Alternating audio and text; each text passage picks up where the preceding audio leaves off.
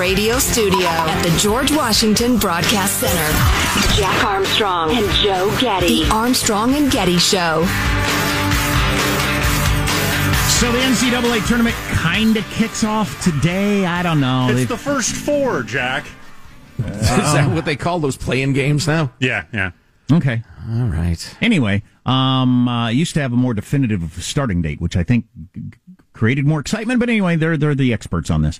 Um, Sean is going to do his beloved by listeners bracket where he only goes by the mascot. Which mascot would beat which mascot? And we'll, In a fight to the what, Jack? To the death. and for instance, the Wichita State Shockers are taking on Uh, the Drake Bulldogs. what? Who wins between a Shocker and a Bulldog? We'll stay tuned.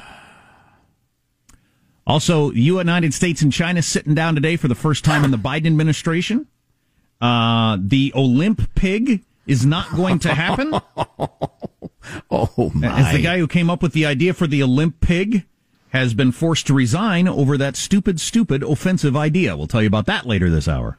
Uh, as usual with Sean's mascot matchup, a lot of our time is spent determining just what the hell each mascot is and what its death dealing capabilities might be. That's why the simulations take so long. Some of those things you have to manually input. Yeah. with your computer models.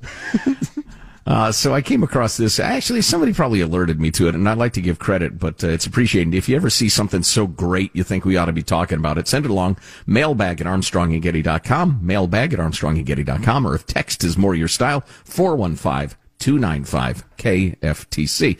But it's a piece by uh, Christopher Jacobs in the Federalist. He's talking about um, how, long and short of it is, the woke white urban suburban voter has become so obnoxious. They're driving black, brown, and Asian people out of the Democratic Party. I don't find that surprising. No, I don't either. The more I think about it, the more true it rings. But he, he, he opens with a quote from the New York Times writing that Democrats are worried, very worried about the future of the Hispanic vote. As it turns out, the radicalized woke among upper class whites have done such a good job alienating both African Americans and Hispanics that they're leaving the Democratic uh, coalition. A uh, few statistics. Now, granted, it's not like the, the, the Republicans are going to win the black vote 70-30 next time. Uh, the numbers are still It's small. been 90-10 my whole life. Yeah, but the numbers, the changes are small, but they're growing. Um.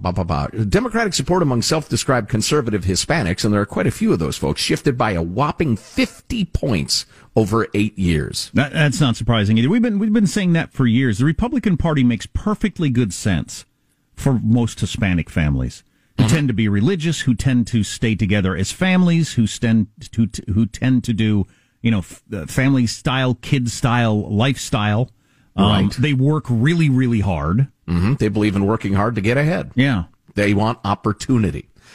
Uh, conservative African Americans likewise uh, showed migration away from Democrats. Uh, da, da, da, while the African American vote away from Democrats is on a smaller scale, the party's, the Democratic Party's complete dependence on winning the vast majority of Hispanic and African American votes to achieve electoral success makes any migration away from Democrats a cause for alarm.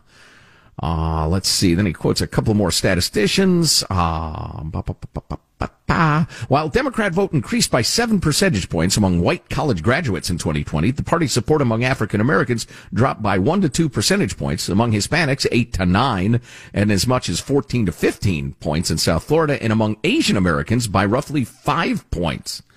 Um, the Republican coalition is getting much more diverse than it's been, and the Democrats much more white and college age. Here's where, or college educated. And here's the part that I really love. In observing that highly educated people tend to have more ideologically coherent and extreme views than working class ones, Shor finds that uh, the migration of woke, college educated whites in the Democratic coalition has radicalized the party, thereby repelling non whites from the working class. As Democrats have traded non-college educated voters for college educated one, white liberals' share of voice and clout has gone up. And since white voters are sorting on ideology more than non-white voters, we've ended up in a situation where white liberals were more left-wing than black and Hispanic Democrats on pretty much every issue. Taxes, healthcare, policing, even on racial issues or various measures of racial resentment. That's right. The woke white college girls have more racial resentment on the part of black people than the actual black people do. Well, that, that, that's known to people who've been paying attention, I think. So as white liberals increasingly define the party's image and messaging, that's going to turn off non-white conservative Democrats and push them against that. And that's a uh, a Democrat writing that, and it quotes a bunch of Democrats. But it's so easy to picture, and I wish the Republicans were smart enough, young enough, or capable enough to communicate. Hey, you know, Americans of color. Number one, you're our you're our brothers and sisters. You know, you, you are entitled to every blessing this country has to offer. We believe that 100%. On the demo, on the, uh, on the woke, uh, you know, college girl side, they're telling you about critical race theory, and you can never get anywhere without white people letting you get somewhere, and we need to have much higher taxes, and everybody should be on the government paycheck, and the schools should be teaching ideology. Meanwhile, hey, over here on the right, we're saying, we want you to have opportunity. We want your kids to get a great education. If your kids are in a crappy school, we want your kids to go to a good school. We believe in you. And I tell you what, if anybody's ever screwing with you because the color of your skin, you come to us and we'll whoop their ass. And I don't mean literally, but legally speaking. If the Republican Party could get its act together and deliver that message, please, the migration would go from 2, 5, 8% to like 70%. Who's with me? Well, you know who's not woke? The Tokyo Olympic Committee. so, a couple weeks ago, the 83 year old head had to step down over sexist comments. I remember at the time they were shocking and hilariously out of touch with the modern world, but I don't remember what they were. But now. Well, the, he was saying that um, he doesn't want women on the committee because they just talk and they talk and they talk. so we really, that's why I have men on the committee. Is that what he said? Yeah, that's one of the things he said. but then that's right. He, he apologized and said, "All right, we'll have some women on the committee." Then he said something else off-putting, and they finally heaved him out. Well, so now you got this other guy who's a child by comparison at age 66 who has resigned because he had come up with this idea for the Olym-Pig as kind of a mascot that they thought would be fun for everyone at the Olympics, the Tokyo Olympics, which are this next year or this year. I don't even know I when they are. Think this fall? maybe. Um, so they have a, a popular female comedian there who's a very uh, full figured gal. She's kind of like uh, Lizzo, the Lizzo of, of Japanese comedy. Hmm. Really big girl. And he was going to have her in like a snout and ears be the Olymp pig and like walk around the track and wave to the fans fans and stuff. That's unfortunate. You think? Do they have different uh, feelings and metaphors and things about pigs in Japan? He wanted her to don pig ears and serve as the event's Olym-Pig during the opening ceremony. Well, part of the opening ceremony, walking around as the whole world is watching in her ears and snout. Oh my God! Look, here's a fat girl in a pig snout. Well, when you put Isn't it that, that way, charming? When you put it that way, it doesn't sound like a good idea. Well, well, now I don't want to be culturally belligerent. If you call a woman a pig in Japan, is that saying she has nice leathery no. skin? Or? He, he's just an old man who thought it was funny that this really heavy set girl would have a oh, pig snout on. Oh, and he has now stepped down. He calls his remarks very regrettable. He said he'd been in a group messaging chat with colleagues when he shared his idea, which he notes received rapid pushback. so the other people in the committee said, no, no, that's terrible. And then wait, wait, wait. We'll have a really tall girl with a giraffe head, and then then wait, a girl with really large breasts. We'll dress her up like a dairy cow. That's it. Get out. Get out. He says he realized quickly he'd been wrong and nixed the idea, but the the idea leaked out that he'd ever had it, and he's been forced to understand. It's a misunderstanding, but that's that's pretty funny. Japan is such an interesting society. My wow. little brother's coming over for a visit uh, in a couple of a few days next week, I guess, and um, I got to talk to him more about living in Japan. He was stationed there with the Navy for a couple of years, and they really tried to invest themselves and their daughters in getting to know Japanese culture. They figured this is a unique opportunity. Let's do it. They didn't stay on the base. They ventured out a lot. I really it is a unique their, opportunity. Yeah, their sense of adventure for that. But it, it was, it's been for centuries one of the most insulated cultures in the world they're they're not fans of diversity in Japan. So uh, no, I got something on their haircuts coming up later. Their their, their official uh, state haircuts. It's really kind of interesting. In Japan? Yeah, huh. yeah. You have to have straight black hair, and if it's not black enough, they boot you out of school. Talk about a lack of diversity. Wow. Everybody's hair has to be exactly alike. Um, What was I going to say? Oh, did your brother become a sushi snob? I knew one guy that was in the military in Japan, and and and he wouldn't eat sushi in America because I, I I I got into sushi in Japan, and it's so much better. I just I can't even eat it in America anymore. Which always short pretty answer, over to the top, but the short answer is yes. Okay. Yes, but since he's been back for a while, he's softened a bit on that stance. But is yeah, it, that it was much unmistakable. Better? Uh, well, he Is that what he said? Yeah, yeah, yeah. Okay. He said I've he never often it, gets so. sushi in America and thinks, "Oh God, it's just not good."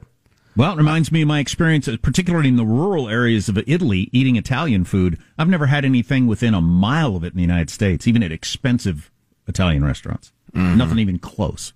Anyway, yeah. um, that ends our Thursday food segment that we do. Imagine that you get better Japanese food in Japan and better Italian food in Italy. Who'd have thought? Well, you'd uh, think you I'm could. skeptical. But you'd think you could get an Italian guy to come over from Italy and do the same thing in the United States, wouldn't you?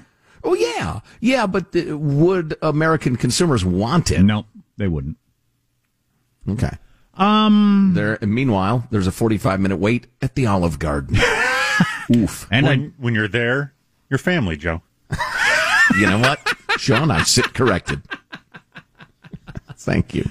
We should run through the brackets real quick when we come back because it is uh, March Madness time.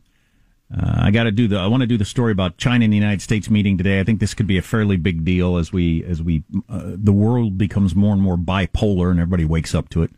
Lots of stuff. On, yes. Oh yeah, I was just I was just going to say. Uh, plus, we have a, a, chat scheduled with Adam Carolla. Oh, cool. Trying to nail down the time for that. Cool. All this hour. Armstrong and Getty.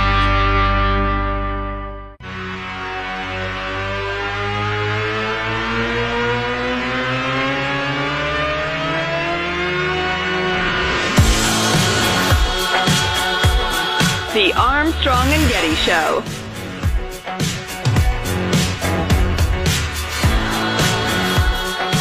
Yeah, look, I've been a strong advocate for safely getting our kids back in person for instruction. I have four young kids myself. I've been living through Zoom school and all of the challenge related to it. That's brutal. We put out a detailed proposal to our legislature. It's brutal.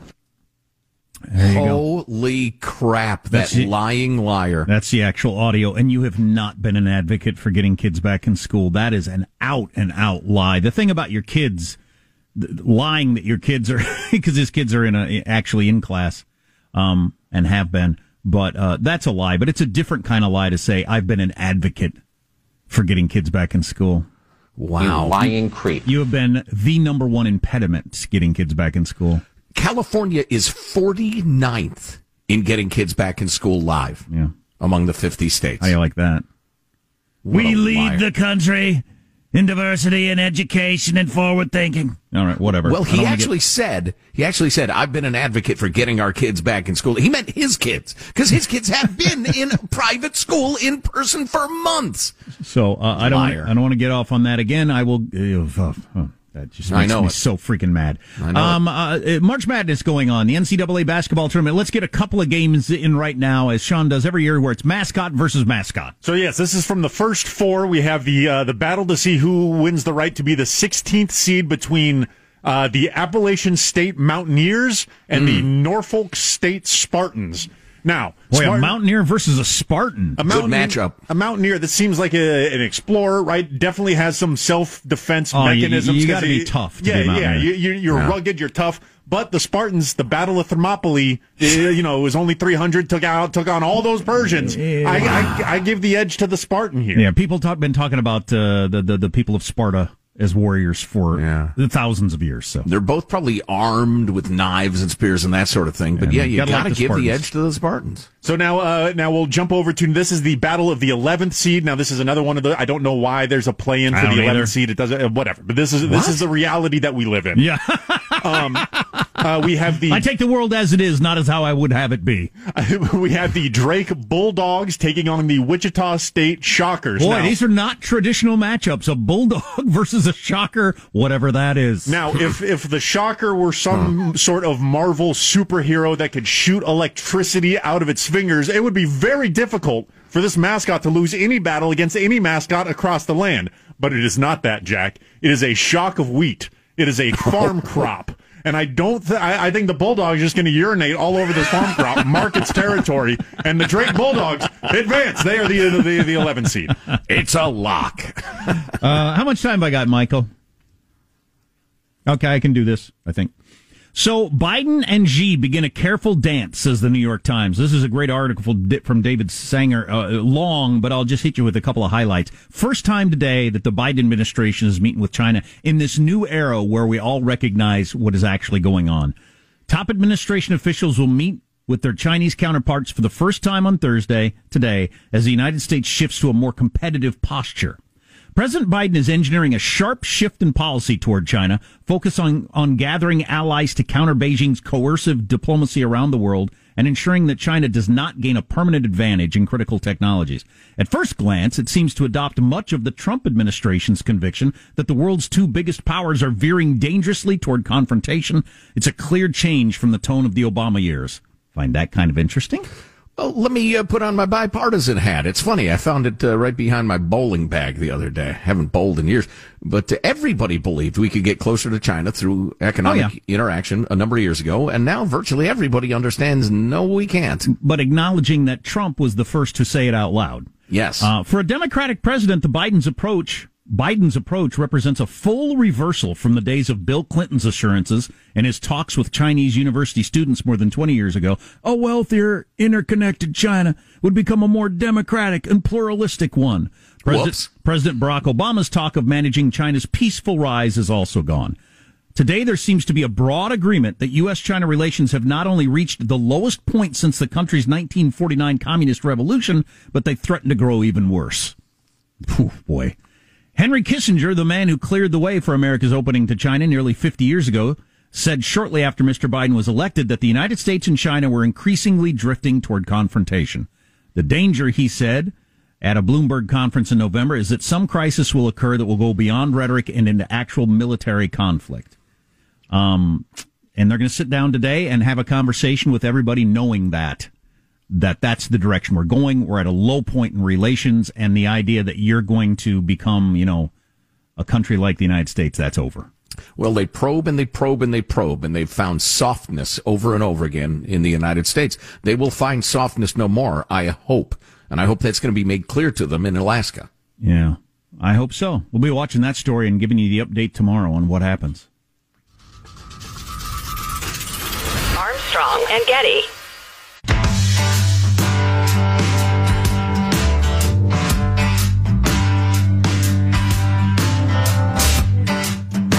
The Armstrong and Getty Show.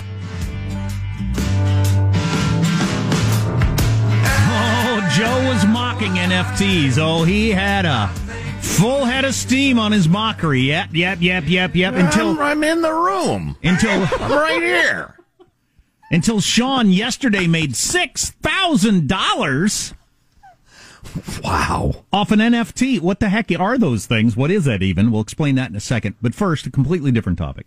I thought this was really good. I think Jonathan Swan and his outfit Axios is doing some of the best reporting on the border of anywhere. Certainly the best report among uh, any news outlet that um, uh, trying to be fair, that isn't ideological to start with, that doesn't already have a, a uh, point of view. And there aren't many of those. And there aren't many of those. But this this is what Jonathan Swan said is the situation currently. They would never say this publicly, but it's easy to say these things on the campaign trail. It's easy to make big sweeping statements about immigration. It's very easy to criticize Trump, but much harder to actually develop a coherent and effective border and immigration policy. And, you know, there are two parts to this. Well, there's really three parts. One is rhetoric. Biden during the campaign used rhetoric that would have made a lot of uh, desperate people south of the border wanting to come and believing that they'll be let in. And then he reversed a really important policy that Trump had in place, Title 42 for unaccompanied minors. This was using the pandemic as a public health measure to turn them away. Now they're coming in. And the problem was, again, a lot of this was very foreseeable, which makes you wonder why, if this was foreseeable, they didn't have uh, proper structures in place to deal with it. They're, they're, these kids are being put into Border Patrol stations, which are basically glorified jail cells, sometimes more than 72 hours. Then they're in HHS custody. They don't have proper facilities for them. More and more are coming. This problem's not getting more, uh, not getting better. It's getting worse. And then to say, well, come later, it's not really a deterrent. They're not putting in any policies that have a strong deterrent effect. So all these things are combining to create I think probably the most serious uh, problem for Biden in his early presidency. Uh, and jail cells for longer than the allotted time. What jail cells are similar to uh, what would be another word uh, word you could use for hmm, jail cell? Cages. Cage, maybe. Yeah, I think he nailed it, and that's what we've been saying all along too. The message was unmistakable. Come on in. All those mean racist policies we're going to end all of them. And they got exactly the flood that, that could have been predicted. How much rhetoric for years by how many candidates about the evil, evil, clearly racist. The only reason you would put kids in cages like this is racism. No person with a heart could do that. It's happening right, right now. Right. You know why? Because it's a difficult problem. You got a bunch of people want to come into this country. We can't let them all in. Let's be grown ups about figuring this out and quit claiming it's racism that caused uh, what was going on before. And you have ridiculous. hundreds of thousands of families so desperate to get into the country, they are tossing their kids across the border. Yeah. Um, so we talked about NFTs a couple of weeks ago. Had trouble wrapping our heads around it. It's a non fungible token. Token. Token. And, As uh, compared to a Bitcoin, which is a fungible token, every Bitcoin that you exchange for another Bitcoin, in theory, is exactly the same amount. Okay, so these are electronic doodads that don't exist except electronic. And a piece of electronic art sold for digitally. Six, a piece of digital art sold for sixty some million dollars last week. You could get an exact copy of it digitally; would be exactly the same, but it's not the official one. Serialized, licensed, or so whatever. It's not yeah. worth sixty-two million dollars. Sean's been buying these like it's like buying a, a, pack of baseball cards, like I used to do as a kid, and you hope there's a, a Hank Aaron in there. There never was but you bought a, a pack of NBA m- moments. Moments, yes uh, from the company called Top Shots. That's the that's the company that's making basketball card NFTs. And you paid two hundred dollars for a pack. Well, yes. you had to get in a line with hundreds of thousands of other people. Yes, I won the I quote unquote won quote unquote the right to buy a two hundred dollar pack of digital moments. Uh, and I was able to sell one of those moments for six thousand dollars. oh, wow! And you that's not Bitcoin yet. That's real money. You can turn that into cash. Uh, yeah, yeah. I can. Yeah. yeah. I can withdraw that into okay. my. I, with any, I have that value in my account, and I can withdraw it okay. through Bitcoin or actual bank transfers or whatever are uh, what was was the clip like LeBron James' greatest dunk or what? I know the answer to this, but this, this is the most interesting aspect. Even even that though, you could watch it anywhere you want. Right. Um. Uh. But the the, the bigger name stars do have more value to their moments. This, this player was not that. He is a young player. The thing that made my moment so valuable was that the serial number happened to align with the jersey number of the player that the moment was about. And somebody decided that if you get the serial number that's the player's jersey number, it's worth more. Yeah, this is the same reason. The number one is worth more for whatever reason that the quote unquote market has has decided, but that tends to hold pretty consistent throughout all of the moments that the, the, the number ones are worth more than the number 50s. Gotcha. And the jerseys are worth more than anything but the number one. Well, bless my suspenders and smear my ears with peanut butter. I do not understand the modern world. so I was trying to explain this to a couple people yesterday uh, who had never even heard of this and uh, popped into my head. I think this is a helped me understand it. If I want to get a first edition copy of Catcher in the Rye, it might cost me $5,000. I can get a copy of Catcher in the Rye at the bookstore for $11. It's exactly the same thing. Uh-huh. I mean, uh-huh. it's the same words, and that's the only thing that really exists with the book is the words. But the first edition copy, for just kind of magic of the mind, yeah. this was the first edition came out, is worth a lot of money. It's very similar to that, isn't it? Yeah, except there's in, why do people want a first edition copy of The Catcher in the Rye? Because it's uh, allegedly a brilliant work of art.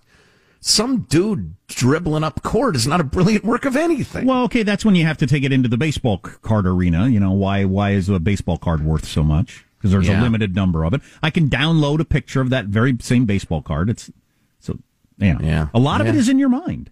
Of course. Oh yeah, I, diamonds, gold, all of it. Yeah, I think it's a combination of that Catcher in the Rye first edition mindset with the kind of beanie digital beanie babies Six weird thing. Grand. Yeah. There's another pack drop today. I'm trying to get in on that. I don't blame you. Do you need an investor? a, uh, I almost bought a first edition copy of uh, A Christmas Carol, but I'm too cheap. It's expensive too. It's pretty pretty high, but I'd love to own it. I don't know why. What does it matter? Hmm. I don't know why, but I picture books were bigger back then. Is that true? Mm, actually, like how big? Like four feet by three feet? like wizard tomes. They all have like the ribbon bookmark attached to it, right? That's kind of what I picture. Mm, no. Any book made before, I don't know, the 60s. I just picture that. Right. It was, as uh, Dickens uh, described it, a little ghost story, and it was actually quite a little book. Uh, here's a big deal. CarShield, they're going to help uh, save you from paying thousands for a covered repair. Your AC goes out all of a sudden. You've been saving your money for something nice, vacation, your kid's tuition, whatever. Then all of a sudden it's got to go into a car repair. That sucks, man. That sucks. Maybe you're worried about a breakdown in your Corolla, not your Adam Corolla, which we'll be talking to coming up in just a few minutes. Yes. Uh, but your Corolla, maybe it's gone out of warranty and you need CarShield or whatever a car. That's the perfect sweet spot for CarShield is people who got a car and it was under warranty and now the warranty's about to run out or it just ran out. Now you got protection. Now you can breathe a sigh of relief that you can go to your favorite mechanic and get the work done when you have a problem. You also get roadside assistance, rental coverage, trip reimbursement, all at no additional charge. Go to carshield.com, use the code Armstrong to save 10%. A deductible may apply. Go to carshield.com, use the code Armstrong and check this thing out. See if it's for you. Carshield.com, the code Armstrong. Uh, Adam Carolla in just a few minutes. Uh, we've always liked talking to him. He's got one of the most popular podcasts in the world. Hey, His books are really good too. They're fun. a 5-4 decision by the state Supreme Court in Washington found that their drug possession statute is unconstitutional. Do you know what that means? I do not. I've not followed this story. I will dig into it. Might have to look into that. What are we going to talk to Adam Carolla about? The state of the world. You you know what I love about Adam? Is he's not a super educated guy, but he's a super smart guy. Mm-hmm. He's like street smart, practical smart. For instance, he's too smart to use the word smart as many times as I did in that sentence. He would never do that. I know he's got a, a show coming up in Reno, and I was going to ask him, have you been doing stand up this whole time, or have you been? Is it been closed, or are there places in America that were open? I don't even know the answer to that question. Hmm. Anyway, we'll be talking with Adam Carolla on the way next. Armstrong and Getty.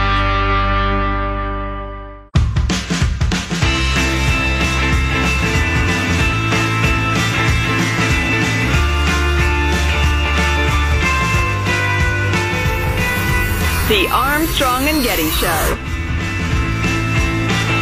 Do you remember Drag Queen Story Hour? That became a cultural conversation for a while, and uh, it, it just so happens it's in you know out of it came out of a town we know well, Sacramento, California, and uh, it was where it got its most uh, publicity, I guess. But anyway, there is an update in that story that is Oh, pretty boy. interesting. Uh, so we'll have that for you in just a little bit. Hey, and we can dig more into that poll. The difference uh, in the knowledge levels and beliefs about COVID among Democrats and Republicans. It's crazy. So we've been fans of Adam Carolla for quite a few years, and we know a lot of our listeners have too. Comedian, TV personality, radio personality. He's done movies and Books. all kinds of different stuff, and still travels around the country doing stand up. Doing a bunch of shows in Reno this weekend at the Virginia Street Brew House. Go see him. He just had to add another show because he's so damned popular. Hello, Adam. How are you? Hi, I'm a big fan. I listen to you guys every morning out here on uh, 790. Oh, stop Yeah. it. Yeah. So the Well, now I'm going to be all nervous and I'll suck even more than usual. so the Virginia Street Brew House in Reno actually like has human beings inside a building. We live in California. That thing is not happening here. So they're actually open there. Yeah, they're actually they're actually open. It's like a dinner thing, so it's not uh, a club, you know, a stand up like a traditional stand up thing. Because uh, God forbid we open uh, California or, or just any. I mean, the rules are so ridiculous. You know, I'm out here in Burbank, California. A friend of mine from high school runs this uh, kind of honky tonk eatery called Tinhorn Flats he stayed Right. open for outdoor dining during it's it's literally up the street from where I am right now. I ate there with my son during the outdoor dining ban and uh, they've shut his electricity and now they padlocked his doors. And for for stuff they were wrong about and had no evidence to substantiate, you know, outdoor dining was was dangerous. It's now punitive. It's now we've now crossed them. It's time to be punished, and they're going to set. They're going to send a message to any other taxpayers and job creators who dare defy them.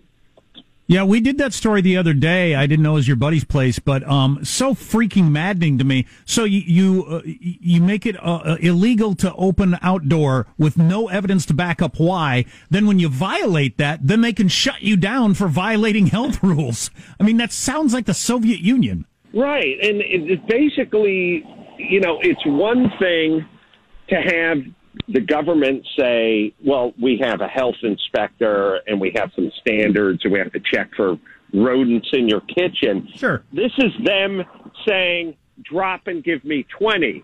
And you go, what, why should I do that? And they go, well, you'd like to keep your license. You'd like to keep your electrical open. They should be apologizing to every business they shut down for a month who already bent over backwards to accommodate them with outdoor dining. They should send over a fruit basket to every business they shut down with zero evidence. Hey, I talked to Dr. Drew yesterday. He said there is no cases of outdoor transmission. Zero. Doesn't exist. How long did you go without doing stand up, or did you find places around the country that were still open? I just found places around the country that were open. Okay. I've been to Texas. I've, I've performed in Texas three times, Oklahoma City, Nashville. I've been all over the country. Any place that's open, I go. That's wild because I live in one of the early counties to close in America, and and I mean, there's been nothing happening in my county for like a year, but you know that's such as being a Californian. You know, I forgot to mention that Adam's show is entitled Adam Carolla is Unprepared. Have you ever noticed that the title of your show makes any difference? I mean, if it was called Adam Carolla shows you his schwanz or Adam Carolla beats the hell out of your grandmother or anything, does, it, does that matter?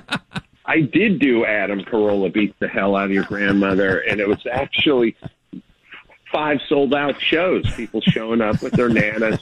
There's more people that don't like their grandparents than, than do like their grandparents. It turns out statistically. That's beautiful. Oh my God! And Adam's new book is "I Am Your Emotional Support Animal." Hey, I, just to go backward for a second, and not to get all uh, poli sci on people, but the point I'd like to make on the show a lot on our radio show, because it's important to know this, is our system of government was not designed because everybody loves liberty. It was designed because a lot of people are sheep and they want a king, and the founding papas knew it, so they designed a system that the majority couldn't vote their own rights away.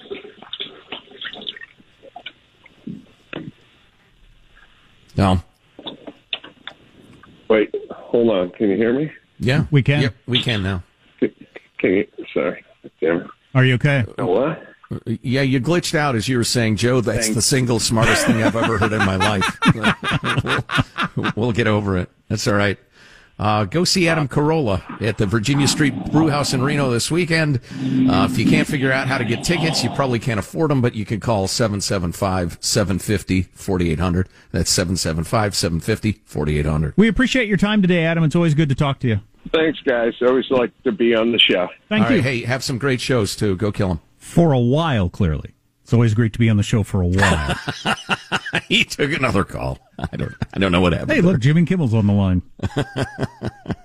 Who can blame him?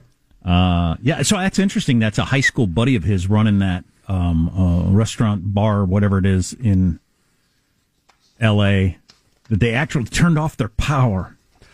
You know, and, it's that, a, and that idea of having a law that's ridiculous, and then when you violate the law, prosecuting you for not following laws, I find to be just uh, hilarious. bringing you to your knees. It was funny. Uh, uh, Kevin, I think it was Kevin, sent us a contrast.